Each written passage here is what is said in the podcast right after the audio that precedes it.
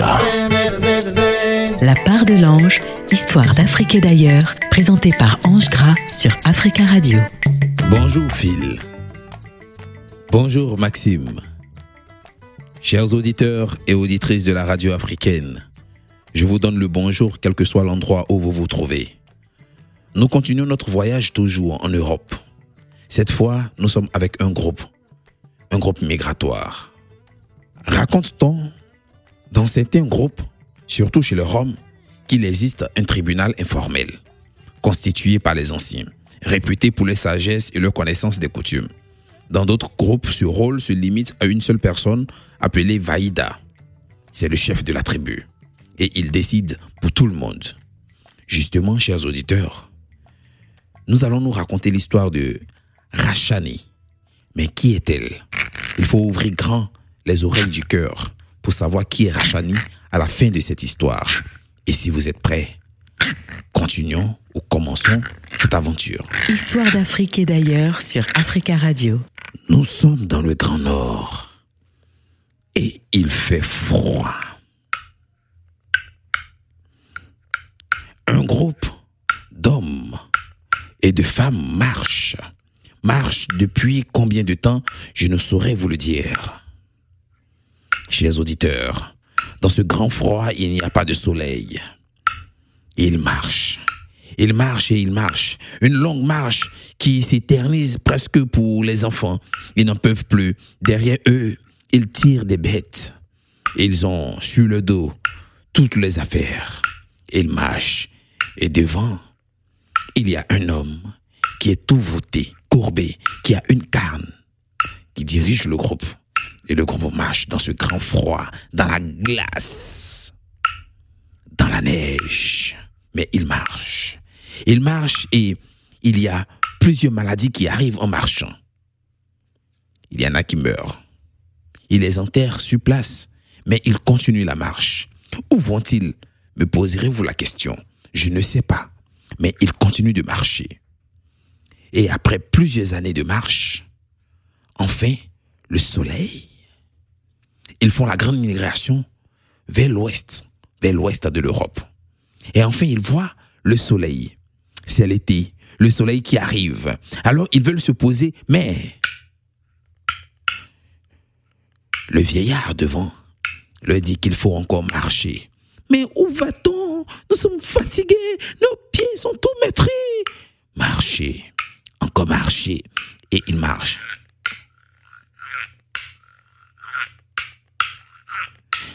Alors, quand ils ont marché, ils découvrent une vallée. Une vallée qui est toute verdoyante. Alors le vieux sage, le grand Vaïda, avec son grand bâton, tout, il plante dans le sol, se retourne vers toute l'assemblée et leur dit, ici, nous allons nous poser. Nous allons nous reposer. Nous allons reprendre des forces. Mais surtout, nous allons faire la fête. Ah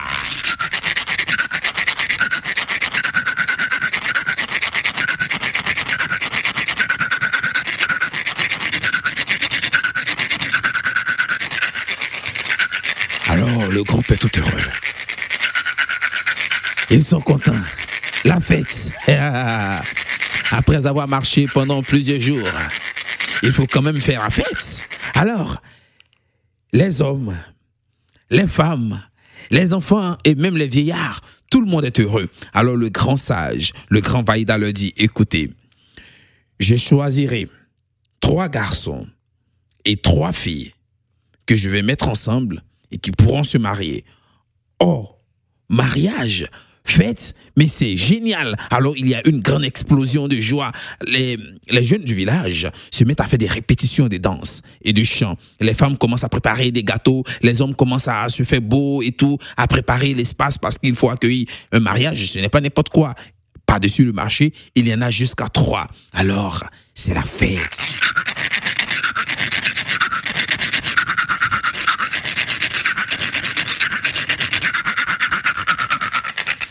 Auditeurs, ils préparent le mariage. Mais quelles sont les conditions pour se marier chez les Roms? La fête bat son plein. Les hommes sont heureux, les femmes également, les enfants. C'est la grande joie dans la tribu des Roms. Alors le grand Vaïda, le chef de la tribu, avec son grand bâton, tout, le plante dans le sol. Et là, tout le monde se réunit devant sa maison. Il choisit trois garçons, trois hommes en âge mûr. Alors tout le monde, les yeux écarquillés, se pose la question. Quels sont les heureux élus? Mais le grand Vaïda a un principe. Il dit à ces trois garçons, bientôt qui seront des hommes, il leur dit en ces termes, je vous donne trois jours et vous avez pour mission de me ramener chacun un cadeau. Mais ce, ce cadeau, il n'est pas à moi. Ce cadeau sera pour votre future femme. En fonction du cadeau que vous me ramènerez, je choisirai la femme qui vous correspond ou qui vous convient.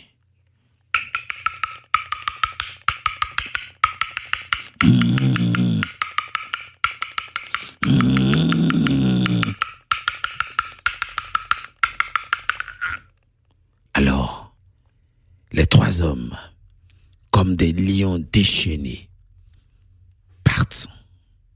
Ils partent chercher chacun un cadeau qu'ils ramèneront pour leur future épouse.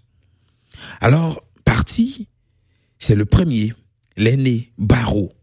Barreau qui s'introduit en pleine forêt. Il cherche, il ne trouve rien. Alors il passe son temps à rôder, à rôder dans la grande vallée, mais toujours rien. Alors il a tellement cherché qu'il désespère presque. Et là, malencontreusement, il glisse et tombe dans la rivière. Oh, fort heureusement qu'il savait nager de justesse, il est sauvé. Il sort et il est déçu de ne pas savoir quoi ramener à, à, sa future épouse, déjà même qu'il ne la connaît pas. Il ne connaît pas ses goûts. Alors qu'est-ce qu'on peut ramener à quelqu'un d'autre qu'on ne connaît pas?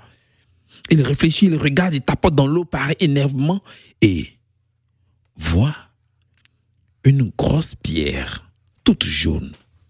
Il s'approche, il gratouille tout autour, il touche il essaie de la déterrer, elle est tout au fond de l'eau. Alors, il s'applique, la sort de l'eau, regarde attentivement, rapproche l'œil de cette grosse pierre jaune et voit que c'est de l'or. Une explosion d'émotions et des sentiments qu'il ne peut décrire. Il est tout heureux, il est tout content. Alors, il court, il court. Et il court, il est heureux. Il court, il court, il court et il arrive devant la tente du grand Vaïda. Tout le monde est surpris. Tu n'as même pas fait un seul jour et tu es déjà présent. Alors Barreau se présente devant le grand Vaïda et lui dit, je serai l'homme le plus riche de cette tribu parce que j'ai ramené ça. Et il présente le gros morceau d'or. Mmh gado oh mingaze Ce qui veut dire très bon choix. Tu seras l'homme le plus riche. Alors, tu te marieras avec Shara, la fille la plus riche de la tribu. Et comme ça, personne ne va envier l'autre. Et c'est un choix qui correspond à Baro.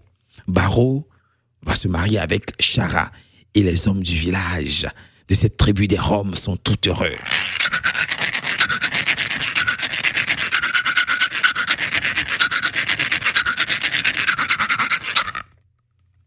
Chers auditeurs, le premier nous a ramené de l'or. Mais quand sera-t-il du deuxième?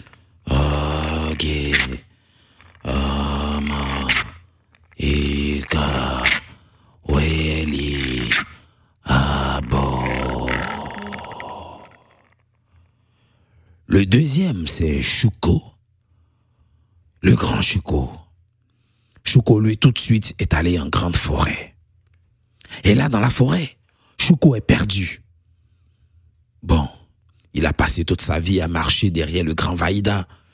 Il n'a jamais appris à reconnaître le chemin de la forêt. Et le voilà perdu.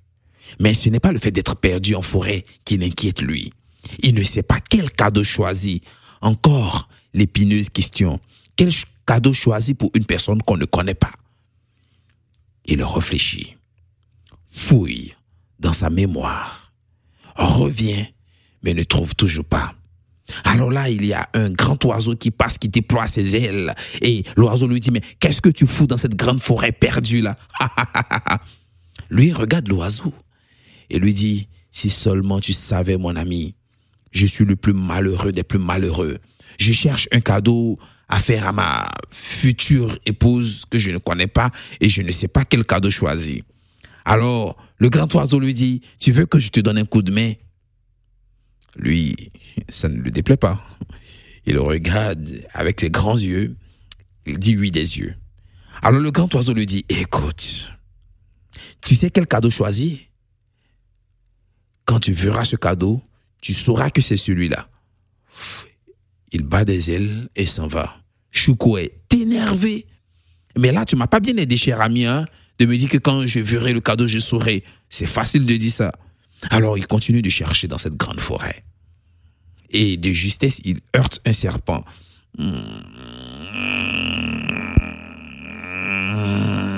Le serpent se tortille, se dresse et dit à Chouko, mais que se passe-t-il? Tu marches sans faire attention. Chouko présente ses excuses mais en même temps explique au serpent qu'il faut qu'il trouve un cadeau pour sa future fiancée ou son, épouse. Il ne sait plus, il n'a même plus la tête à ça. Le serpent lui dit, le cadeau que tu dois choisir, quand tu le verras, tu sauras. Et le serpent disparaît.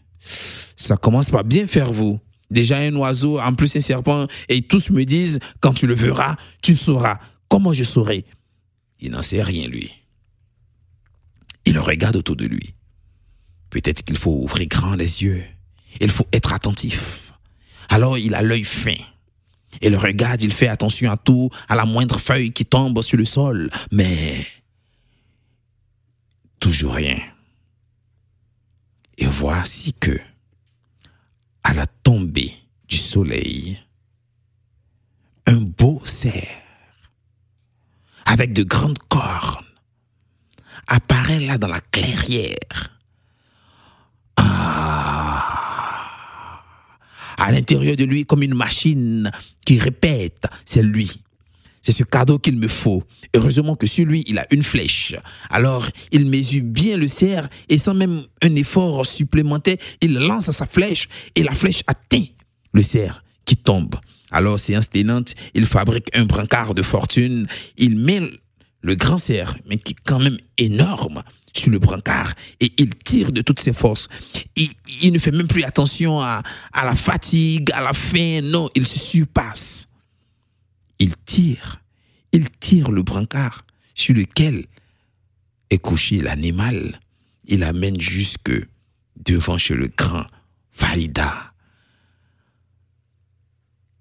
Et quand le Vaïda, le chef de la tribu, et tout le monde est présent, alors il présente son bien. Et il lui dit, Grand Vaïda, là j'ai ramené assez de viande pour moi, assez de viande pour ma future femme, assez de viande pour sa famille et assez de viande qui pourra nourrir tout le monde. Mmh, Mm. Bako. Bekako. Tisa. Dika. Tu es un très bon chasseur. Et je vois que tu pourras nourrir plusieurs familles. Alors, ta femme sera Touli. Touli, la meilleure cuisinière alors c'est un cri de joie que tout le monde lance, tout le monde est heureux.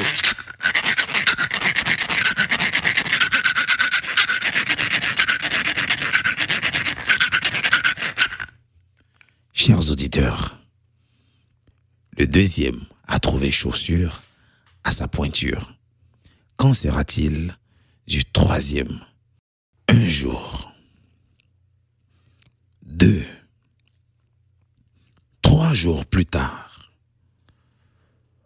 Dougo, Dougo le troisième, n'est toujours pas là. Alors on commence à s'inquiéter un peu. Mais le grand Vaïda demande à ce qu'on attende. jusqu'à la tombée de la nuit. Et c'est ce que tout le monde fait. Alors les, les femmes ou les mères les plus âgées poussent le fille devant le, le grand Dougo. Poussent le fille et se disent devant la maison de Dougo, euh, on ne sait pas ce qu'il va ramener. Si le premier a ramené de l'or, le deuxième a ramené un gibier, et celui-là, qui n'est toujours pas revenu, sûrement qu'il fera le mélange des deux. Donc, attendons. Et ils attendent. Mais l'inquiétude se fait encore plus grande lorsqu'au lendemain du quatrième jour, il n'est toujours pas là. Alors le grand Vaïda demande quand même qu'on parte le chercher. Et c'est ce que tout le monde fait. On organise une grande battue parce qu'on se dit qu'il, sûrement qu'il a été dévoré par une bête féroce. On part le chercher et les jeunes qui sont allés reviennent bredouille. Aucune trace de Dougo. Hmm. Il faut consulter les oracles. Il faut consulter les esprits. Alors on part voir le grand devin. Le grand devin avec ses grands yeux de sang regarde ses fétiches, ses oracles. Il prononce des paroles incantatoires, il dit des choses qu'on ne comprend pas et à la fin, il dit que Dougo est encore vivant et qu'il faut aller le chercher. Alors une nouvelle recherche est organisée. Les jeunes partent, mais toute la journée reviennent. Ils ont fouillé les environs et n'ont rien trouvé. Des spéculations commencent à fuser. Est-ce que le grand devin voit vraiment les choses parce qu'il nous a dit que ce jeune homme est vivant? Mais nous, on ne voit rien. Alors, comme vous le savez, dans les grandes tribus, il y a toujours des murmures. Ah non, il est vivant, non, il n'est pas vivant, non, mais est-ce que le devin lui-même, il voit clair, non? Et eh ben, mais quel est l'esprit qui a parlé? Et patati, et patata, et comme on le dit chez nous, et maclacla, et macloclo. Mais le grand devin est formel, qu'il faut aller le chercher. Il est vivant. Mais à l'unanimité, tout le monde décide que ce jeune homme n'est plus vivant et qu'il est mort. Alors, on organise ses funérailles. Il arrive parfois qu'on organise des funérailles de quelqu'un qui a disparu. On fait des funérailles sans le corps.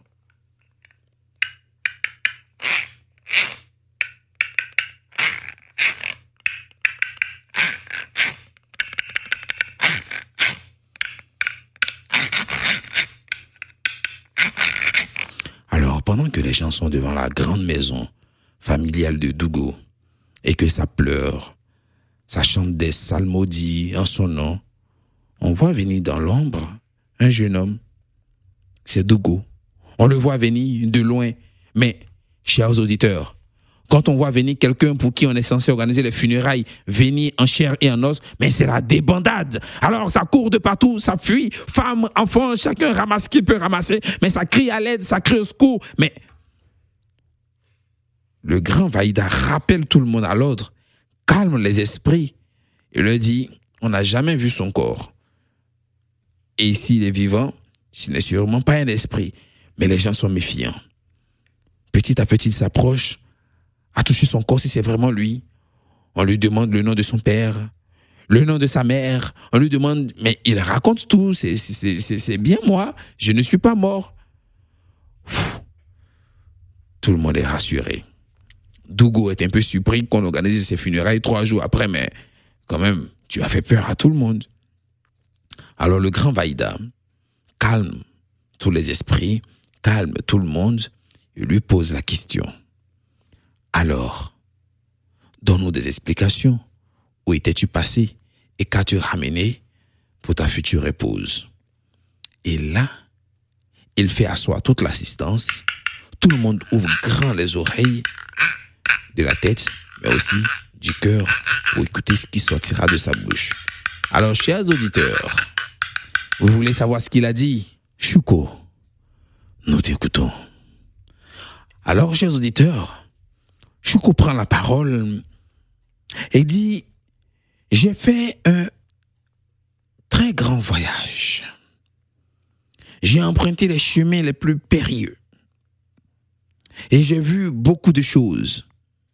Déjà, je n'ai pas exploré la montagne ni la rivière, mais je suis allé sur la montagne et au sommet de la montagne, j'ai vu la rivière et j'ai vu qu'à l'intérieur de cette rivière, il y avait beaucoup d'or. J'ai même vu Barreau prendre une grosse boule d'or qu'il vous a ramenée sur moi. Alors, surprise dans le public et étonnement. Oh, donc il y a beaucoup d'or dans cette rivière. Alors chacun imagine dans sa tête, ah mais je pourrais en prendre un peu, je pourrais en prendre un peu, je serais riche aussi, je serais plus riche que Barreau, je serais plus riche que sa femme. Alors tout le monde commence à spéculer.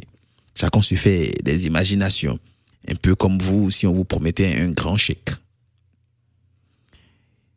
Chouko calme le public. Et de mon regard, j'ai jeté un coup d'œil dans la forêt et j'ai vu qu'il y avait légion de gibier. Oh Tout le monde commence à se faire un film dans sa tête. Ah, il y a beaucoup de gibier. Alors, je pourrais abandonner la musique, devenir chasseur. Alors, si j'ai beaucoup de gibier, je pourrais vendre la viande, je pourrais avoir beaucoup d'argent, je pourrais changer contre de l'or et tout. Alors, chacun commence à se faire, mais un petit tour entre les gibiers, l'or et tout ça. C'est la surprise générale. Mais, le grand Vaïda, le chef de la tribu, demande à ce qu'on se calme pour écouter le jeune homme. Il se retourne vers lui et lui dit, c'est vrai que tu vu toutes ces choses, mais toi, qu'as-tu ramené? Moi, je n'ai ramené ni or, ni gibier, mais une fleur. Une fleur qui est signe de beauté et de richesse éphémère. Tout le monde commence à se moquer de lui. Mais il est sérieux, lui? Est-ce que ça va dans sa tête? Tu as vu de l'or, tu ne l'as pas pris. Tu as vu des gibiers, tu ne l'as pas pris. Et tu reviens avec une fleur qui est synonyme de beauté et de richesse éphémère. Mais qu'est-ce qu'on va faire avec une fleur? Mais, mais, il est normal, lui Est-ce que ça va dans sa tête? Et tout le monde se moque de lui. Mais le grand Vaïda lui dit, écoutez, vous n'avez pas des oreilles dans vos cœurs pour écouter ce qu'il vient de dire. Il a exploré tout le pays pour nous. Il a vu ce qu'on ne pouvait pas voir. Et il a pensé aux générations futures. Il a pensé aux autres. Et il n'a pas pensé seulement qu'à son ventre. Les autres ont ramené des choses qui pouvaient le glorifier eux. Mais lui, il a ramené quelque chose qui pourrait rendre notre tribu plus forte et plus riche. Et je pense que des je pense que des trois, pardon, c'est lui qui est le plus sage. Alors je te donne Rachini. Elle sera ton épouse parce qu'elle, elle est calme et puissante. La vie en a besoin. Alors, chers auditeurs, c'est comme ça que tout le monde s'est calmé. Ils ont organisé une grande fête et les trois jeunes hommes se sont mariés. Rachani est devenue, elle, par la suite, la déesse de la beauté, et de la richesse éphémère, comme on le dit chez les Roms. Lorsqu'on raconte cette histoire chez les Diganes, on dit c'est en pensant aux générations futures que les grandes nations se sont construites et développées. Un peuple qui ne pense pas à assurer l'avenir de ses enfants ira toujours de misère en misère. Chers auditeurs, c'est ici que mon histoire s'arrête. Je vous souhaite de passer un très bon moment sur cette radio et donnons-nous rendez-vous la semaine prochaine pour d'autres aventures avec les Diganes. C'était la part de l'ange sur Africa Radio avec Ange Gras. Africa.